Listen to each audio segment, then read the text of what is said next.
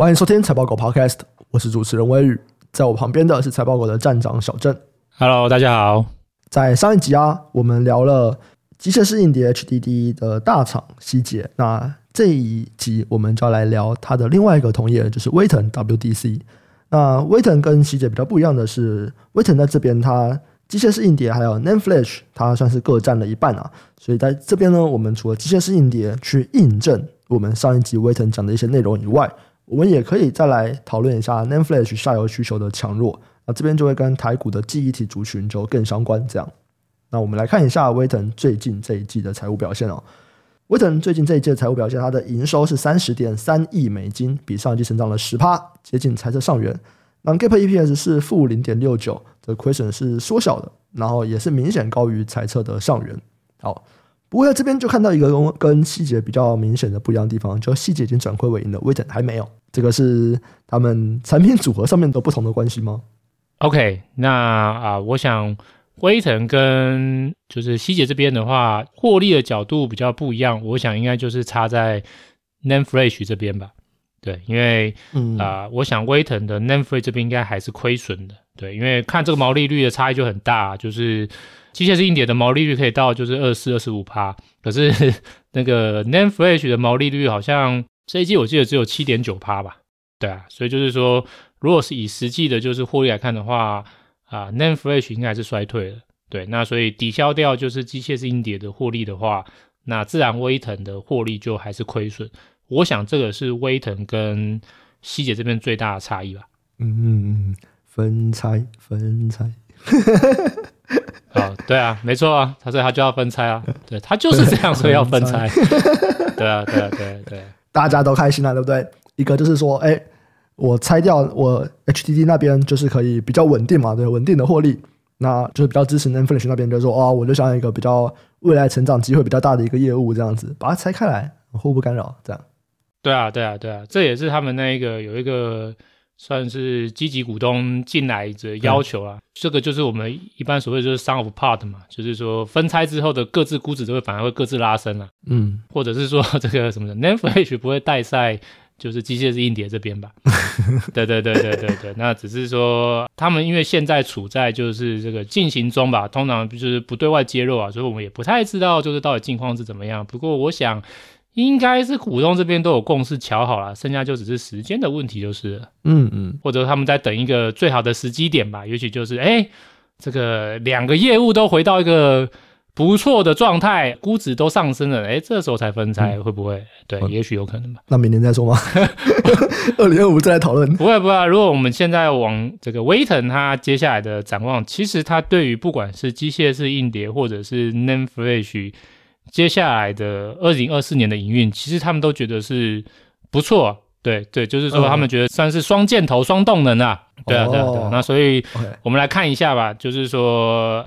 第一个，但是这个我们在上一集有聊到嘛，就是说希姐觉得他是接下来上半年是淡季不淡嘛。对。那威腾他也觉得他今年上半年也是淡季不淡，它的今年就是第一季的营收还会再比去年第四季再成长九趴，对，嗯、然后毛利率又会再大幅增加七点五个百分点，对，那当然还是没有获利啊，可是已经接近损益两平了。对，如果说他猜测可能再稍微就是超标的话，诶，搞不好就是这一季有机会可能就是转亏为盈。嗯，对啊，所以就是说，诶，其实他对他的就是上半年或第一季是不悲观的啦。诶，威腾他们是不是都比较保守一点？猜测上面？对对对，他们猜测会给比较保守一点。嗯，对，没错，暗示这样子。对对对，我跟你说，我亏个零点一元。对啊对啊，所以搞不好其实会超乎预期啊。对，嗯，或者说其实我觉得真的是蛮有机会超乎预期啊。对，那为什么就是说他觉得淡季不淡，或者说为什么我觉得他有机会超乎预期呢？那我们先看他的一大业务，当然是机械式硬碟嘛。那机械式硬碟，我觉得就没什么好讲，嗯、因为比较多的观点，其实在希姐的那一集已经就讲过。反正就是，哎，威腾也是同样认为，就是伺服器这边应该就是落底了啦。对，再加上就是说他们是最早去库存的，所以他们其实已经看到，就是不管是云端或伺服器业者，对，当然他们比较强调云端了，就是说都已经开始在回补库存了。对，所以他觉得他上半年就是跟希姐一样，就是淡季不淡，对，大概就是这样了。哎，我有一个问题，哎，就是在最新的这一季啊，因为威腾他们有提到说，HDD 重回成长，他们是有中国大型的云端客户回补库存。那这个好像希捷比较没有提到啊。对啊，他这个就是跟希捷不一样。希捷强调的是美国的云端业者，那威腾的话比较强调的是中国的云端业者。嗯，那如果是这个样子，就威腾我们在上一季看到的是中国的云端业者他去补这个库存，所以 HDD 表现很好。因为希捷在讲中国，希捷讲的是中国的就监视器啊、监控那边的那个业务会不好嘛，他比较没有讲中国的云端业者的状况。那威腾他讲说，哎，那我接下来我也 HDD 表现也很好哦。那他是在讲说中国的云端业者表现也会还不错吗？他其实没有特别讲，不过我觉得他的暗示的角度比较是在讲美国的业者，因为他有提到就是说他跟就是美国的几个云端的大厂可能在就是接下来的一些出货认证各方面可能又拿到更多之类的。不过他比较是没有特别点名就是美国啦。对，像希姐是特别点名说，他觉得美国市场还很看好。嗯，那我觉得威腾这边比较没有那么强调美国，他比较泛指，就是他觉得整体的这个就是 server 或云端市场都会不错。对，不过我觉得这样的说法应该比较就偏向是美国会不错啊，因为其实云端的市场美国的比重最高啊，中国的比重比较低，或者低蛮多的。哦，中国多少啊？中国跟美国市占率差距，我记得好像有到是不是四倍到五倍以上的差距啊？对，我有点忘记，反正就是说，一般在讲云端的话，最重要一定就是北美四强啊，就是那四家公司是最重要的。那中国的话，比较认为就是算什么？算是小王吗？就是什么阿里巴巴？中国不是应该砸钱就不能输吧？没有诶，就过去来看这个资本支出，他们就是中国的，就是阿里巴巴啊，或者是腾讯，他们在云端这边的投入的资本支出是没有像这个就是 Amazon 啊、微软、Google、Meta 的这个资本支出那么多啊。对，这是是有一个蛮大的数据级的差距的。嗯，对对对，所以就是，哎，中国现在最强的还是他们吗？还是阿里跟腾讯吗？字节没有起来吗？嗯，我其实有一段时间没看了。对，不过就是说，应该阿里巴巴跟腾讯还是维持一个不错的市占率啊。哦，好，所以这边是在讲 HDD 的部分。对对对，所以就是说。啊、呃，我倒不认为就是说威腾是单指就是中国的市场能够带动他们，我觉得他们比较像是说泛指整个产业，整个云端的下游市场这边，他们都觉得就是已经要走入复苏了，对，所以应该以他们角度来看，就是说可能上一季比较多的是中国吧，然后他们对二零二四年他们觉得是整体最重要的美国市场这边应该也是有机会复苏的，对，那所以我想这个是它淡季不淡的一个主要原因之一。啊，当然就是说这个机械式硬碟就淡季不淡，这跟细节一样。那另外一块的话就是 Name Flash，那 Name Flash 这边的话，我觉得或者说以他的观点，他也是觉得淡季不淡。但这淡季不淡的原因跟机械式硬碟有点不一样。机械式硬碟是因为回补库存会带动销量嘛，那这个销量带动的话，那也会带动就是这个就是价格也会跟着一起上涨。所以机械式硬碟这边的话是量价齐涨。那 NAND Flash 这边的话比较有趣一点，就是说，其实所有的大厂应该都预期接下来进入二零二四年上半年，因为是消费性的淡季，或者说不止消费性淡季啊，其实就 server 角度也是淡季就对了。那不管怎么样，就整体而言，它就是一个淡季，所以一般都认为说 Namefresh 的销量会在今年上半年是会有一个算是季衰退吧。那销量会季衰退，可是你业务却预期还会能够淡季不淡，还会再成长。那其实重点就是在单价。对，所有的大厂都预期就是单价会明显的上升，这个单价的上升幅度它会很明显，非常显著，会足以抵消掉就是销量的下滑还有剩。对，那因此他们都认为就是在这样的背景之下啊，NAND Flash 今年上半年淡季的整体产值依然能够再向上成长。对，那这主要原因就是因为呃，其实目前的这几个主要的 NAND Flash 大厂大致上都还是偏向就是抑制产出成长。对，就是在供给这边是比较抑制的。我听到了你的这个大致上就有点越来越不肯定的感觉。呃，因为有一家公司我就有点迷，就是三星的，对，就是口头他口头是说我会我会节制的，对。可是如果说是以他目前就是在就是厂区一些动作看起来好像有要重启的感觉。那海力士呢？海力士当然还是很保守，对，海力士还是很保守。Okay, okay. 对，那海力士很保守就是蛮合理啊。第一个话就是说。我觉得海力士它今年重点一定是放在就是 DRAM HBM，对，对，因为它 AI 那边赚到死了，对啊，所以它的重点就是先放在 这一个 DRAM 这边。那另外的话，就是因为它的 Name Flash 这这几年有去并购，就是那个 Intel 的 Server SSD 的业务啦。对，那因为它并完之后还要做整合，你看它刚并完，马上就遇到产业的大亏损，那所以就是说，它还要花时间去把两边就是做同整磨合。对，所以它的确在，我想在这个啊 NAND Flash 这边的支出，应该真的会如他所说的，应该是很保守了，应该是不太有机会再有大幅或是重启。或是增加太多的产能了，对，所以我觉得海力士今年上半年还是比较偏向，就是产出会比较低，比较节制啊。嗯、那美光不用讲，美光我们之前就讲过了嘛，那它也是比较保守就对了。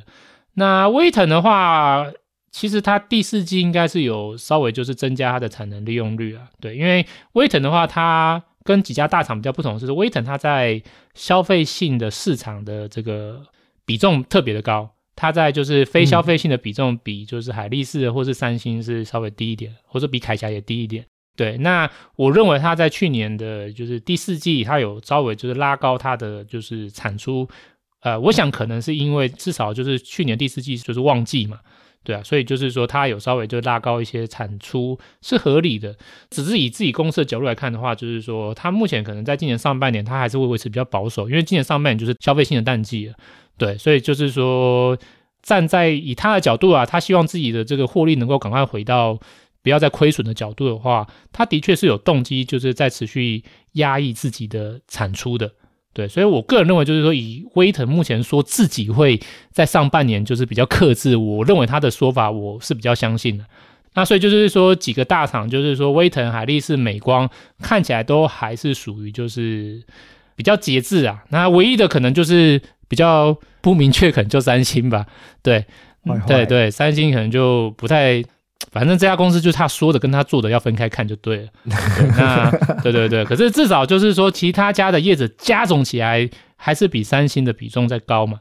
对，那所以说初步我认为就是说，今年上半年应该 NAND Flash 的这个供给的增长应该还是很有限的，所以就是说，像我们看那个就是 TrendForce 好了，他就直接预估今年第一季的，我记得好像就是 NAND Flash 的价格的季增长幅度会到十八到二十三趴，对，那整个上半年应该有机会就是较去年下半年再成长二十七趴吧，就是这个价格的增幅啊，对，所以就说这个二十七趴的幅度是很大，所以我觉得足以抵消掉。淡季之下销量的下滑，对，所以基本上我们还是维持，就是之前可能我们在汇龙或者以前在威腾都有提到，就是说我个人对于二零二四年不管是 DRAM 或 NAND Flash，我其实都是蛮看好的。那那时候我在我记得是在汇龙吧，我特别提到就是说，其实大家可能就是太过于关注就是总经环境造成的需求不佳，可是忽略就是说记忆体有一个很重要的因素是供给，对，往往就是说供给紧缩之下带动价格上涨。对于整个记忆体的刺激会比销量更强劲。那我觉得以目前来看，各家的业者的观点，诶，好像算是跟我的论点相同嘛。不管是威腾，或者是海力士，或是美光，乃至于第三方的研调机构 Triforce，他们都认为今年上半年的价格的上涨幅度会很强劲。对，所以以我的角度啊，对，我还是维持的就是先前的观点，就是说这个价格的显著上涨是能够抵消掉淡季的销量下滑。所以我。预期就是威腾 NAND Flash 的业务，乃至于整体的 NAND Flash，应该今年也是会走一个逐季好转的一个状况。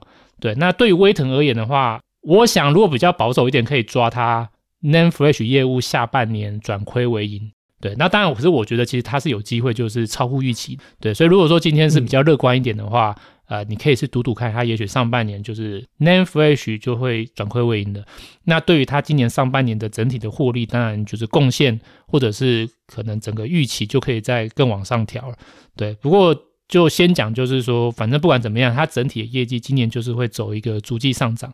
那而且不是说只仰赖某一个业务，或只仰赖机械式硬碟，没有，就是它在这个比较非消费性的机械式硬碟。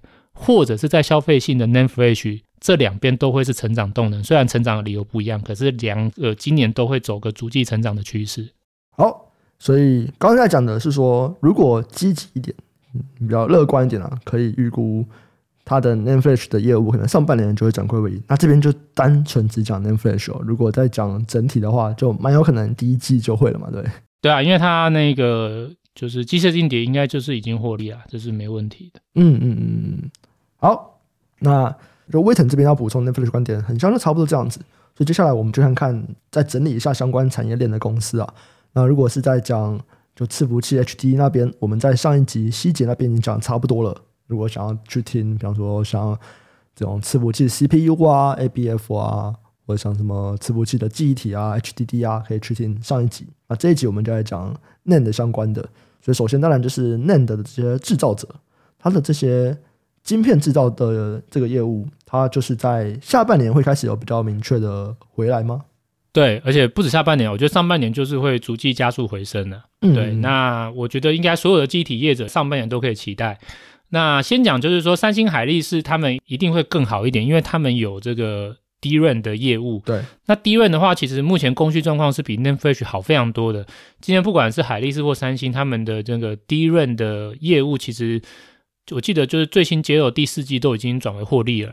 对，所以目前亏损就只剩下就是 NAND Flash。那因为我们刚刚有提到说，我们预期就 NAND Flash 其实今年上半年就会淡季不淡嘛，甚至有可能上半年如果说就是乐观一点的话，也许搞不好在上半年就有机会就是转亏为盈。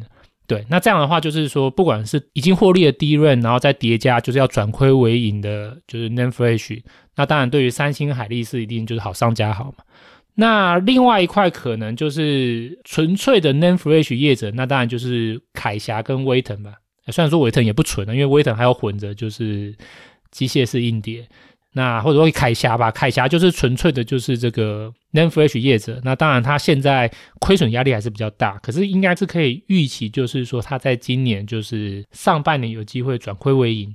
对，那所以不管怎么样的话，就是说所有的机体业者，因为他们非 NAND Flash 的业务看起来都会在今年上半年就是持续的成长和获利，那再搭配上他们现在手上的就 NAND Flash 业务也有机会在今年上半年转亏为盈，那我对于他们在今年上半年营运都是维持这个比较乐观的角度啊，我觉得就是会逐季成长、加速成长，对，所以啊、就是应该不用太担心，或者说我觉得之前。呃，可能在去年下半年有些论调吧，觉得说，哦，对，就是什么总经环境不强劲，然后所以有可能什么二次衰退，这些就是担忧的理由出来。所以以我的角度来看的话，我觉得就是这个在机体是不会发生的，对，因为我们在就是汇融或是一些其他的，就是之前的解释就有讲过，就是说大家太过于关注需求，可是忽略就是机体有一个非常重要的因素叫做供给，对，只要你需求不好。大厂其实对于供给的控制就会在更加紧缩，那这样子对于整体的，就是供需的好转的幅度，其实会带来很正向的帮助。我们从去年的就是下半年已经看到这件事情发生了，就是说第二季反转，然后下半年就是加速的价格上涨，已经看到 DRAM 的获利已经在去年下半年随着价格上涨就已经转亏为盈了。那我想上半年可以期待的一定就是 n a n f l e s h 转亏为盈，所以我觉得。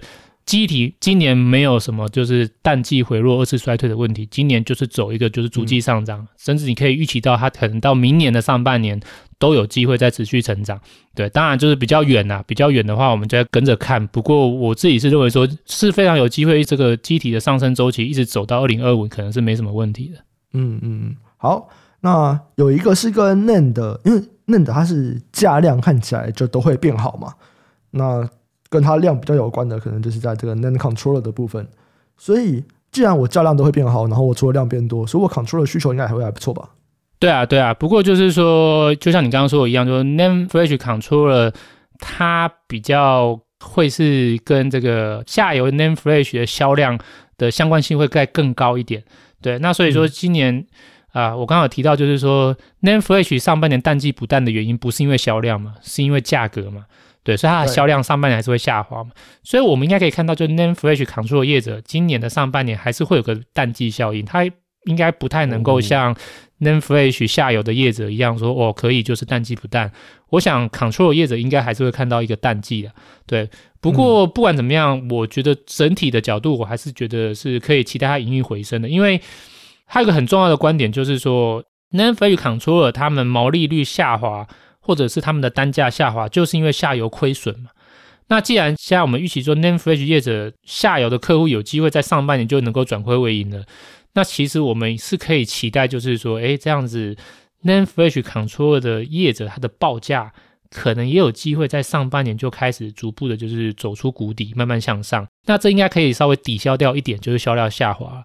对，那当然进入到下半年，不用讲，就是说，我觉得下半年应该也是能够有机会，就是走一个量价齐涨的一个状态就对了。所以 NAND Flash Controller 的话，我还是维持着之前在汇龙的一个观点吧，就是说，我觉得 NAND Flash Controller 可能二四年上半年会因为销量下滑，会有一些淡季效应，可是下半年营运应该就会加速的回升。对，那所以不管是像汇龙啊、群联啊、点序啊，我觉得今年的下半年营运应该都是蛮可以期待的。嗯嗯嗯，好，没问题。那以上啊，就是我们。看完威腾这一季的这个季报，然后对 NAND 的一些观点，这样还有他的同业的一些观点，我们这里上线时间应该已经是在年节期间了，对，应该是吧？我们 对，我们应该是过年上线。就我朋友在问我说：“哎，年假要干嘛？”然后我想说：“嗯，其实我每年的大年初一都是在床上度过的。” 我每年就是在床上非常废的开启这一年的第一天。啊、你要珍惜你现在的状态啊！哦，为什么？你是在小孩的吵闹声度过的吗？干，这可想而知吧。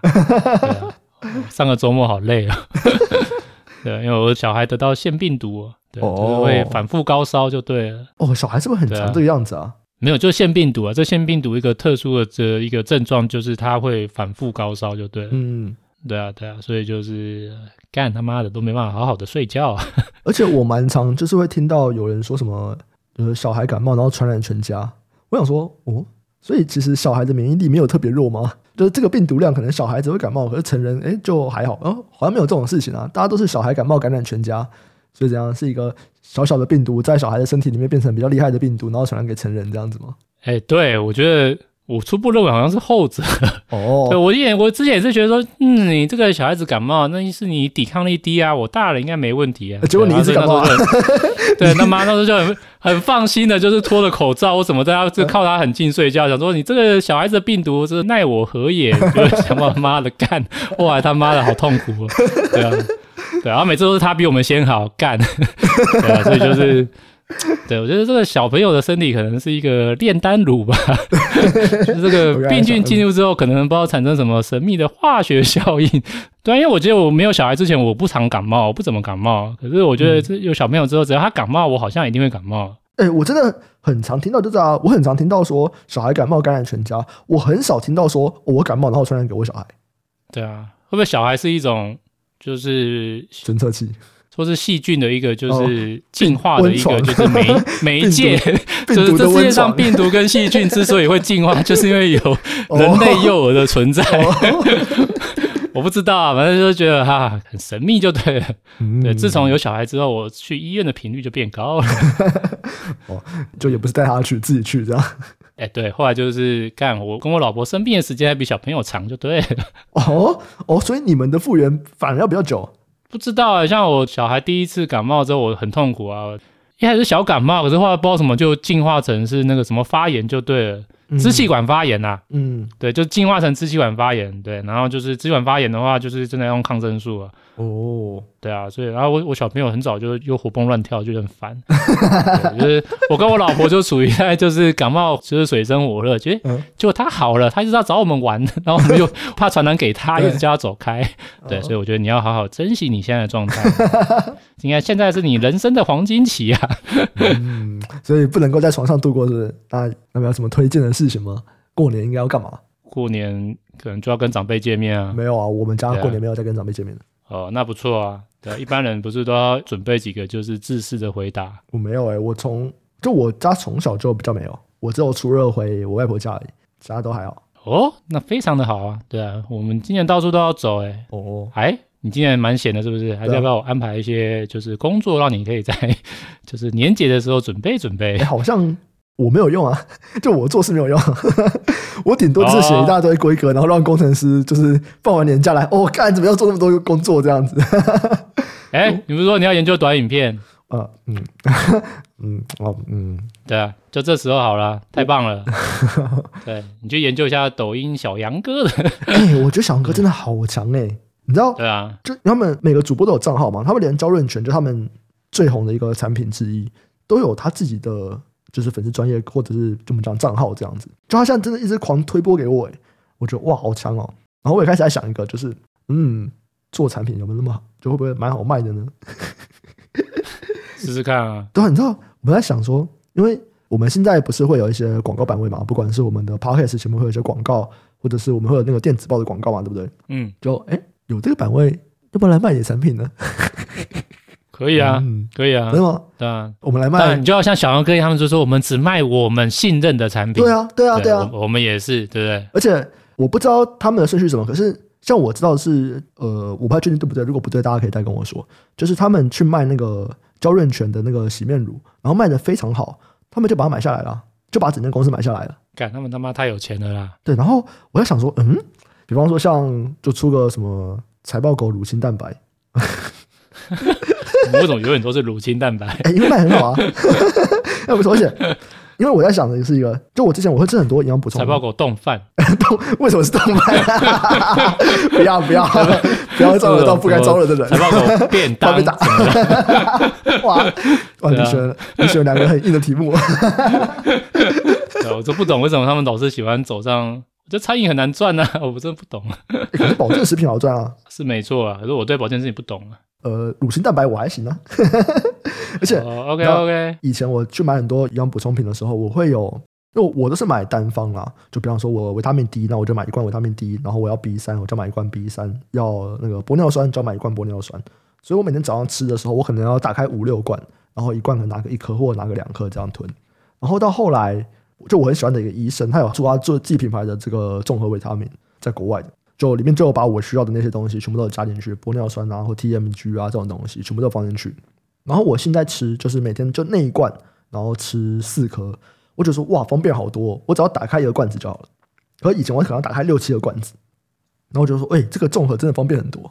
可我现在还有一个东西我要打开很多的，就是我每天在泡蛋白，因为我除了蛋白以外，我要加肌酸，我还要加那个胶原蛋白，所以我每次我要打开三个袋子。然后就要去里面挖一勺这样子，我想说，哎，那我们也可以出个综合的啊，对，财报狗会出个财报狗蛋白，然后里面就有有乳清蛋白，有胶原蛋白，然后我再帮你加肌酸这样啊，反正里面的原料全部都是跟国外大厂买的嘛，就大家其实它没有差。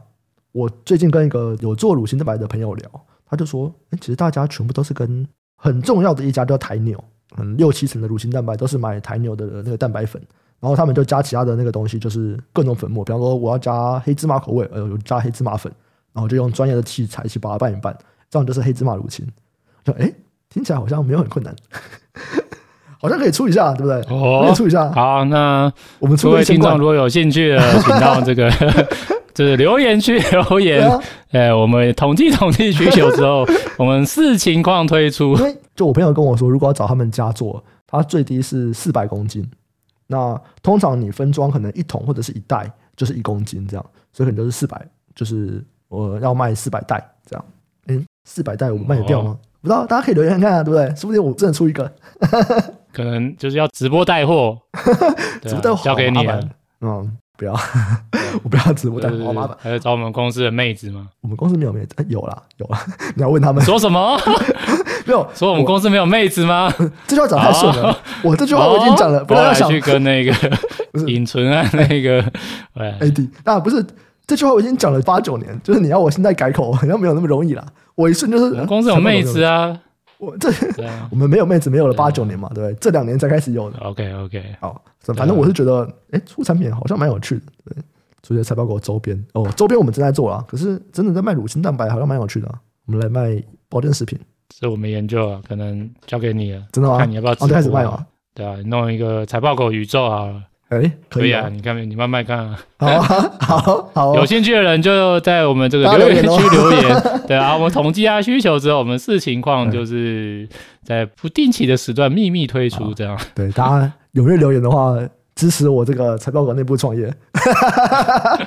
这个一个九个人的公司的内部创业。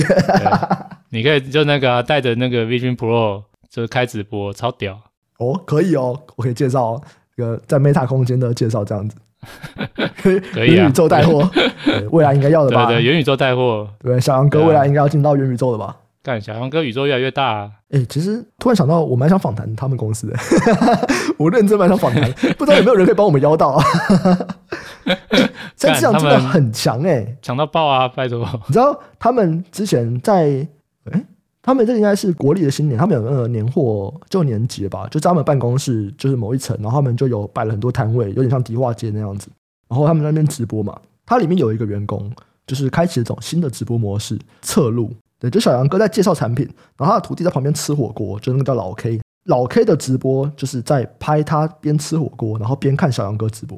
然后小杨哥说：“哎，上一号链接，老 K 就有，就好来一号链接，然后卖一样的产品，就等于他都没有介绍，在那边吃东西，然后小杨哥在帮他介绍。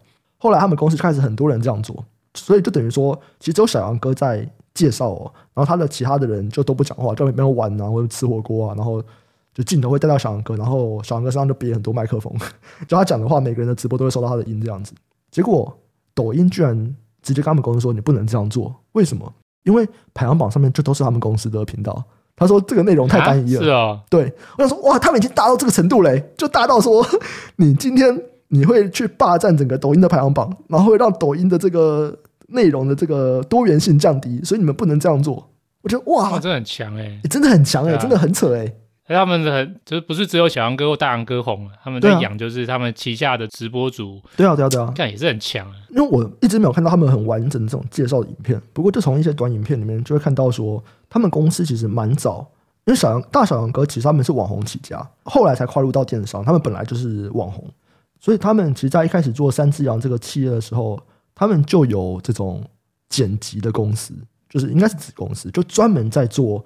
KOL 的育成跟帮他们去剪片，嗯嗯，对，所以其实他们真的是一个很有规模或者很有商业头脑的一个东西，这真的很强哎。Sky 就一直跟我说，他觉得台湾一定会有，一定会有啊，只是说就是反正一直有人就是这边谣传说什么他们后面有什么高人指点，可是到底妈高人是谁根本不知道。对，就是现在就是他就是大小杨哥宇宙越来越大了，对啊，他好像最近又跟。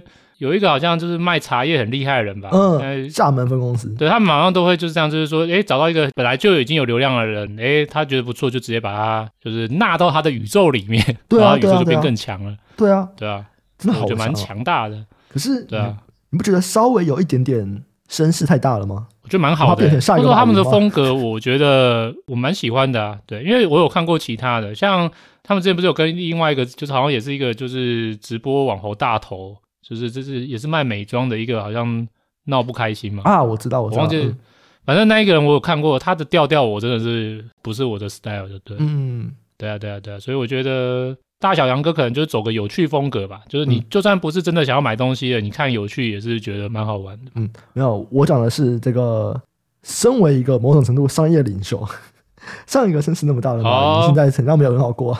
至少台面上好像没有很好过，他应该一点都不想出来了吧？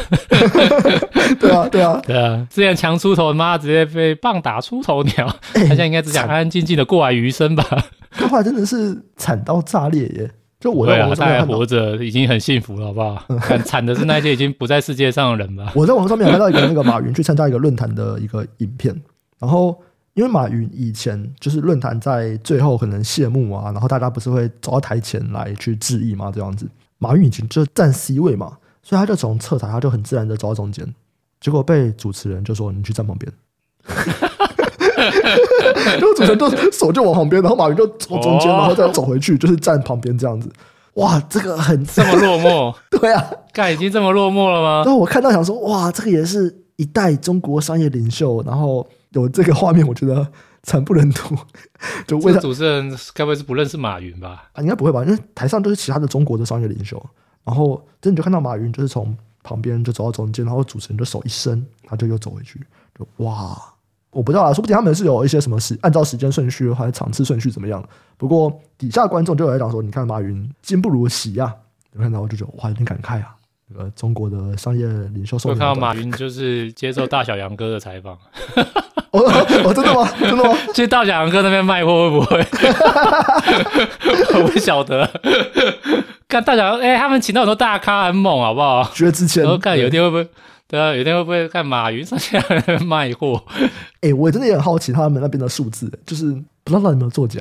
他那个数字都很夸张，哎，什么一分钟卖几万件？看这真的假的？不知道啊。可是每个老外去那边卖东西，他妈的都是两秒结束，全部都吓破胆。真的哦。我记得好像什么那个 NBA Harden 啊，Harden 有然后有一个自己自有品牌，嗯、不知道啤酒还是什么酒的，嗯，对，然后这边卖，然后我们想说，哎，这个怎么还没开始卖，还是什么坏掉？说哦，没有，是已经卖完了，好像五秒内吧。哇，对啊，哎，对啊，抖音真的好强啊，就不止大小杨哥，抖音也好强哦。对啊，就很猛啊，对啊，真的很猛啊。其实这样看起来，中国的消费，哎，不对，还是说就是因为他们这些直播的折扣够大，所以就是消费力很强。对啊，如果单纯看这个销量，觉得中国人的消费还是很猛啊。可是他们都走比较低价、啊、比较便宜的地方。对啊，他们好像砍价砍得很凶啊。对对对，因为他们就来说，中国的这个商业模式，就也不太需要一个品牌行销的这个力道，他们就直接工厂出货，然后交给下游的，就还是有个牌子啊。而对于这个品牌的经营，比较不需要那么强。他们到最后就是走这个低价，然后我就通路强势，我依靠这些直播主，依靠这些 KOL 去带货这样子。可是其实这个缺点就是说到最后，你的品牌优势是被就是这些直播网红吃掉。因为其实像大小杨哥他们也开始在出自己的产品啊。没错没错，可他们比较三只羊的自己品牌啊。他们 主要是买别人的公司，哇，这个又不一样。对啊，也是啊，对啊，对啊，对啊。最后就是说，哎，你的产品白牌贴我的牌，我利润马上上升。对对对对对对。对啊，反正就是他们那边的这个有个自己的体系吧。嗯嗯，所以台湾这边要玩。目前好像这个模式还没有很起来，虾皮也有那个虾皮直播，他也给了很大的版位，但我就不知道有没有人在用虾皮直播。有台湾的网红不团结啊？啊，是吗？哎，比如 Toys 馆长超哥，哎，握手也很弄一个什么三只狼来胆小 干，哎，对，把自己的宇宙养大没有？现在大家都是各自做各自的啊，对不对？哦，对啊，所以其实我也蛮想，你有没有想过为什么没有台湾这种这些网红没有人想要组成一个团队，还是说有可是做不起来？团队其实应该算我们讲商业上的团队嘛。我觉得在创作团队上面蛮多的啊。对，比方说像上班不要看，可能就算一个嘛。萨泰尔可能也算一个。哦，对啊，对啊，对对对，对。可是我觉得他们比较像是创作的团队。你说一起开公司的团队吗？好像真的比较少一点点。对，其实关于这个题目，我蔡哥在卖货的就是志奇。就蔡哥他也不是一群人的团队嘛，他们都是各自出各自的周边。就我说台湾的这种网红流量变现，我觉得比较熟的应该是志奇啊，所以我蛮想跟他聊聊。哦，对啊，哦，因为呃，我最近跟志奇会有一些原因，所以我们会蛮常联络的嘛。然后我就也知道，虽然我不知道能不能讲，不过也知道他那边有一些商业的规划怎么样。然后他自己也有在参与那个创作者协会，他也在帮很多创作者想办法去赚钱这样子。所以我觉得他对于台湾网红的流量变现应该算是比较了解。我会有点想要来找他聊一下，说台湾可以啊。呃，我不知道他对中国那边熟不熟，可是也许可以来讲一下我们讲全球网红流量变现的这个演进，对不对？我们讲可以啊，像台湾以前可能就是最早就是广告而已嘛。那到后来开始有很多的网红会开始去开公司，对，就是不管是什么果蛙的饼干啊、弟妹的再睡五分钟啊，开始会去做自己的品牌的产品，然后。到现在很，嗯，我不知道团妈就是这种，我开团跟开品牌哪个先？不过这也是在，就是最早最早其实都是广告业配，然后到后来开始有不同的模式。那接下来有没有什么不同的模式？其实我也蛮好奇，对啊，说不定我来问问看他要不要来跟我们聊一下。可以啊，可以啊，对啊，看能不能有机会跟我们分享一下，就是目前。他所看到的一些网红的趋势吧。对啊，对啊，然后问他要不要来帮我们去卖财报狗乳清呢？拉回来，对啊这是你的木雕，对不对？对，拉回来，财报狗的这个乳清品牌，我觉得啊，应该蛮有趣的吧？乳清宇宙，就对。对，那个、啊、Sky 刚刚在那边讲说什么？我们去用的公司啊，什么三条狗啊，三只狗啊。干是可以啊，干只是说我们要怎么样能够像小杨哥一样，他们那么强？就是我觉得他们很强，他们这不止自带流量，还可以养别人流量，这个是蛮强的。对，他们好像也是就很早一批，就是我完全开放直播给所有的这种二创，去鼓励二创，然后好像会给一些二创者的鼓励，这样子就给他们一些奖励，就不只是不设限，而且是就鼓励大家去二创，然后还有一些奖励，去让大家去帮他们去产生更多的内容在网络上。我会觉得说，哇，这个也好厉害啊！对，我觉得他们现在有点像神话，你知道吗？神话现在已经开始有人在评论，就是说他们觉得他们成功不是什么商业模式，他们的人格特质已经在分析一个伟人的感觉。对啊，对，那真的很猛啊，真的很猛，真的很猛，真的。如果有听众有办法去让我们访谈到他们公司的人，我大小杨哥就我相信应该是极度困难呐、啊，对。他们里面的公司比较了解一些策略的安排啊，或者他们的一些历史啊，他们一些想法的人，好不好？欢迎联络我。